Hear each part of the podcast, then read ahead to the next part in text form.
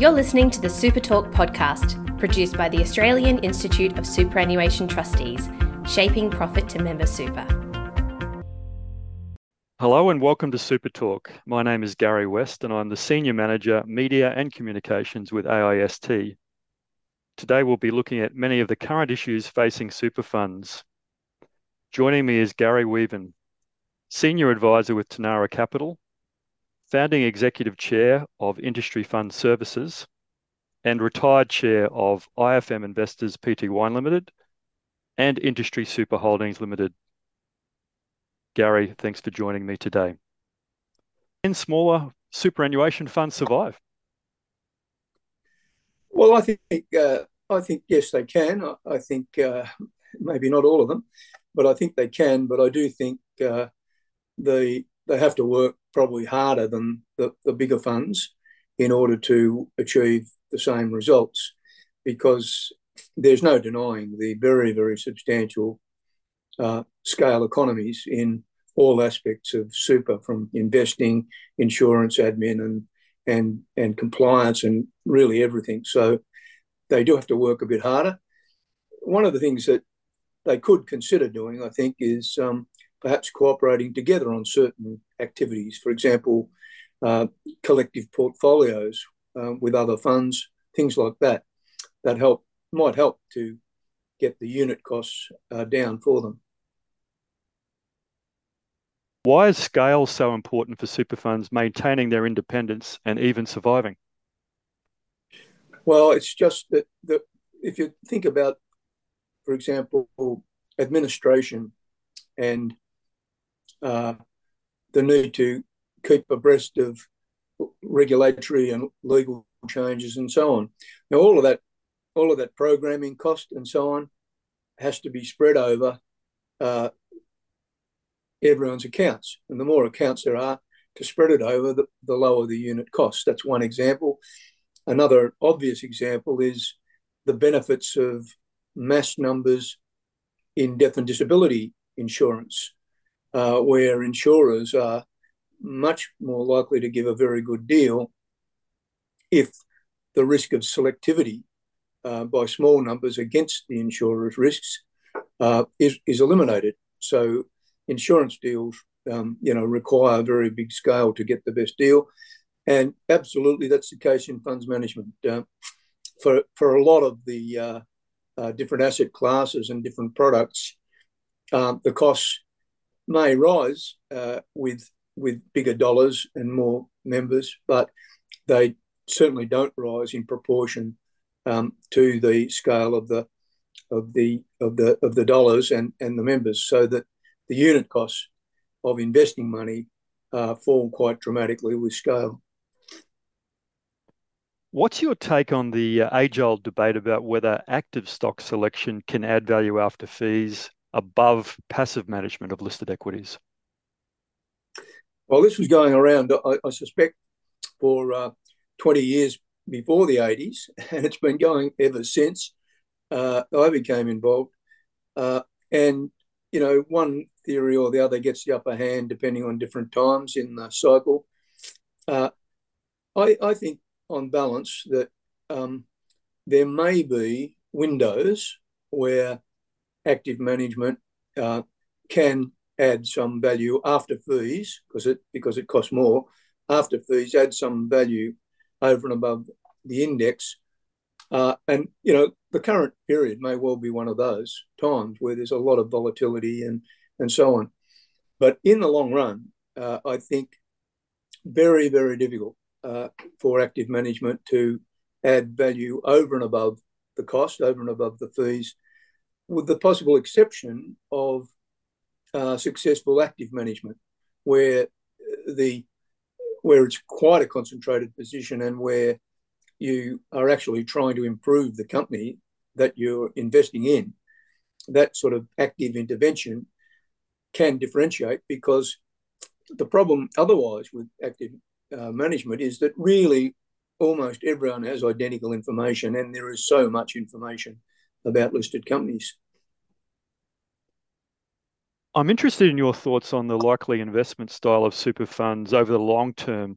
and whether you see them increasingly investing on a passive basis at the margin, and if so, what are the implications of that for uh, investment fees and fees overall?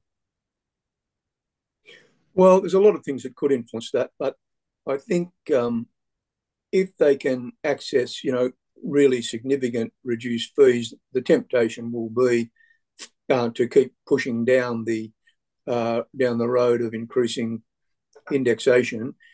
On the other hand, I think um, it may well be the case that that portion of their portfolio that they hold uh, in an active um, uh, mandate becomes more active. That is, becomes perhaps more concentrated, becomes more active in terms of intervention in companies, in taking you know significant bets uh, and making significant investments in improving companies. So I think indexing uh, will continue to grow probably as a percentage of total equity investing, um, but so will private investing, so will private investing outside of the listed markets. Uh, and within the listed markets, I think Uh, there'll be a need for managers to be more active. Do you think funds individually or collectively should lobby for a pro-sustainability carbon reduction regulatory environment? Well, I do. Uh, a lot of people will disagree on that, and the funds have sort of been had it you know, bashed into them by certain parts of the media um, to you know stay right away from political and social questions and so on. But the truth is that you know it's extremely difficult to actually invest against the regulators or against the legislators.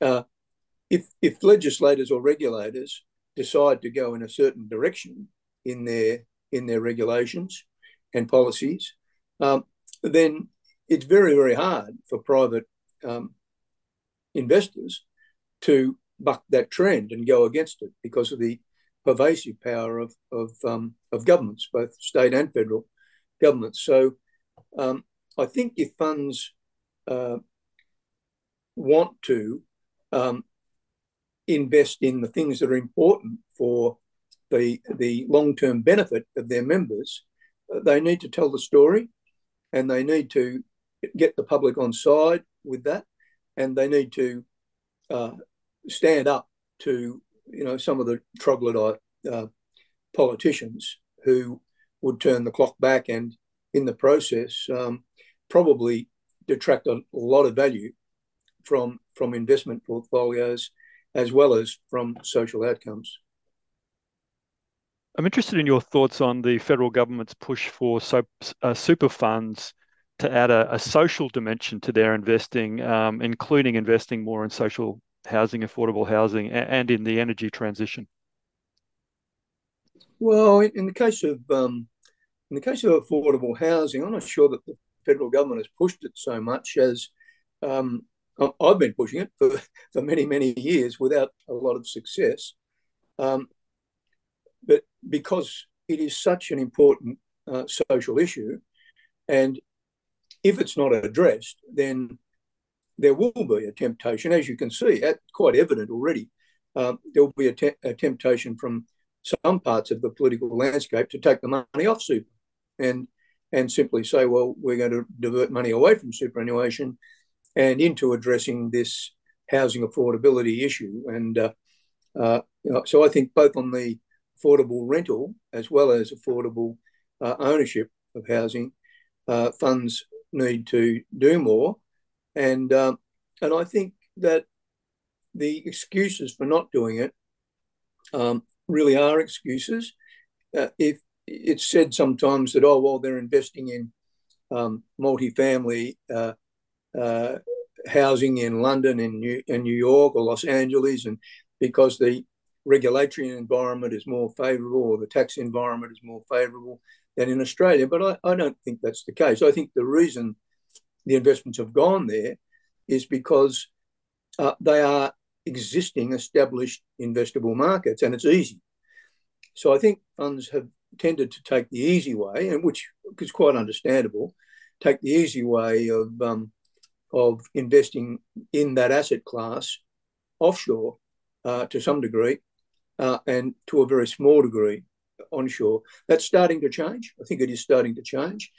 And I think the relationship with government is much more one of saying to the government, the funds saying to the government, look, if you want to push uh, the weight of residential investment in the direction of social housing and affordable housing, rental or ownership, uh, then you need to probably have some policy levers in government to to push the weight in that direction.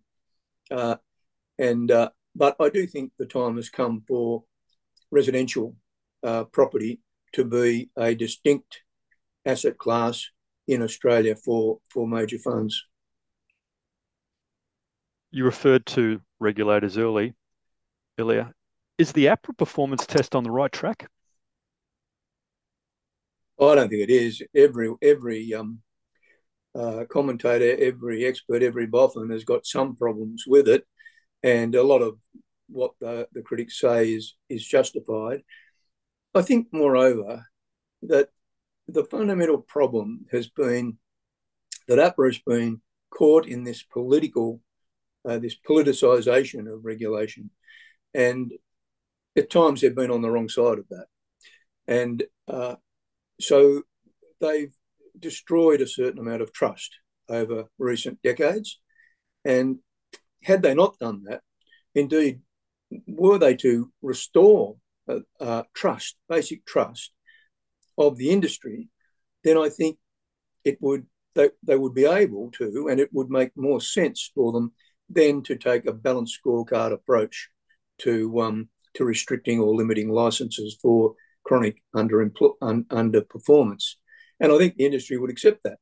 Uh, so, so if they can just build a bit of trust, then they could have a much more sensible and balanced approach to um, to regulating underperforming funds, and if necessary, removing the license of of chronic underperforming funds. I think that would be far better than having endless arguments about trying to split uh, asset classes into various bits and pieces because, uh, you know, the, the truth is that asset classes are pretty arbitrary anyway. They're an invention largely of the asset consulting community and the and academia over the years. When you look inside those asset classes, they host a myriad of different assets within and different types of assets within the same class. So I think they'd be better taking a more balanced scorecard approach. In brief, what do you think are the major challenges facing trustees in the next few years? Well, the number one challenge is to uh, maintain the social license. Um, superannuation clearly is a creature of government, and uh, and and uh, is driven by the tax and preservation rules around it. And uh, so, if you you look at um, the industry is moving towards a, a 12% compulsory employer contribution uh, for most of the workforce, and uh, and is a preserved uh, preserved form of saving. And that being the case, you know, there's going to be enormous pressure and focus on the trustees to continue to perform in a in a first class way and uh, so I think uh, focusing on that social license and sticking to a net benefit to members, that's what they need to be concerned about, what goes into the members' account uh, over medium and long term periods. That's all that APRA should be focused on too, by the way. Uh, you know, APRA's all of APRA's guidance ought to be purely evidence based. They shouldn't be telling trustees what to do in the absence of really strong evidence that that will be in the members' uh, long-term interest. Um, so you know that that's the number one. That's the number one challenge. Part of that is what we were talking about before. Uh, issues like uh, successful energy transition for our economy and uh, addressing affordable housing. Uh, you know that that's going to be part of that social license. Are funds doing enough to help their members move into retirement? Uh, and if not, what could they be doing better? Uh, I think uh, it, this may have changed because I'm a little out of touch now, but uh, I think for many, many years, the funds were uh, overly cautious about providing advice. Um, I mean, that's understandable given the, the criticism that they've often got um, uh, in the press and, and some of the supervisory supervisory uh, oversight, you know, has been pretty uh, sort of rigid rules driven uh, rather than common sense and bona fides driven, if you like. So, so I think the funds could have done more over the years uh, to provide advice, as long as they're acting bona fides in the members' interests. I really don't think they're going to get into any any real trouble about that. Um, so they could be a bit braver, and they could do a bit more, particularly focusing on those transit uh, the transition years when people are uh, at or close to retirement, and giving you know basic basic advice and keeping people away from bad advice because you know the, the legislative reforms and improvements that we've achieved in the last five or ten years uh, very significant, but uh, they don't eradicate bad advice and bad practices. And uh, the funds do have, I think, an obligation to try and shield their members as far as possible. You can't completely uh, save people from themselves, but they do have an obligation to try and keep people away from bad advice. And the best way to do that is by giving them good advice about the basics of retirement income. Just finally, is there a risk that the industry funds will become the uh, national mutuals and AMPs of the future, essentially losing touch with their origins? Well, it's certainly true that the, the old style mutuals, um, AMP, National Mutual, Colonial Mutual, MLC, all of those, all of them, there were a lot of them, and they were completely dominant uh, in in superannuation and financial services in the in the right up to the nineties completely dominant. And none of them exist. There's not one mutual uh, form of, of left. Uh, there's a couple that have, have, kept some some uh, vestige of their name, but they're they're um, listed companies, former, uh, sorry, uh, tiny um, replica, tiny representations of their former glory, is perhaps the way to put it and uh, and so so it's quite clear that that radical change can occur over periods of a decade or, or, or two or less. Uh, and uh, so there's no reason why that disruption that industry funds, by and large, caused to the old retail model, um, there's no reason why some similar disruption might not affect the, the industry fund model. Um, the best um, the best antidote to that is, of course, continued focus on the members' best interest. What happened to a lot of those old mutuals is they, in the end, became very inwardly focused. They were operating very substantially in their own interests, that is, in the interests of their executives, in the interests of their boards, in a fairly cozy relationship. So, to avoid that, industry funds need strong governance. Uh, the, the trustees need to be able to give very clear direction uh, and stand by it, clear direction to their executives. The executives need to be recruited and trained and maintained with both eyes on net benefit to members. That's all for this episode of Super Talk. Thanks to Garry Weaven. For more episodes of Super Talk and for more, for more information on the work of the Australian Institute of Superannuation Trustees, Visit our website at aist.asn.au and don't forget to subscribe to this podcast.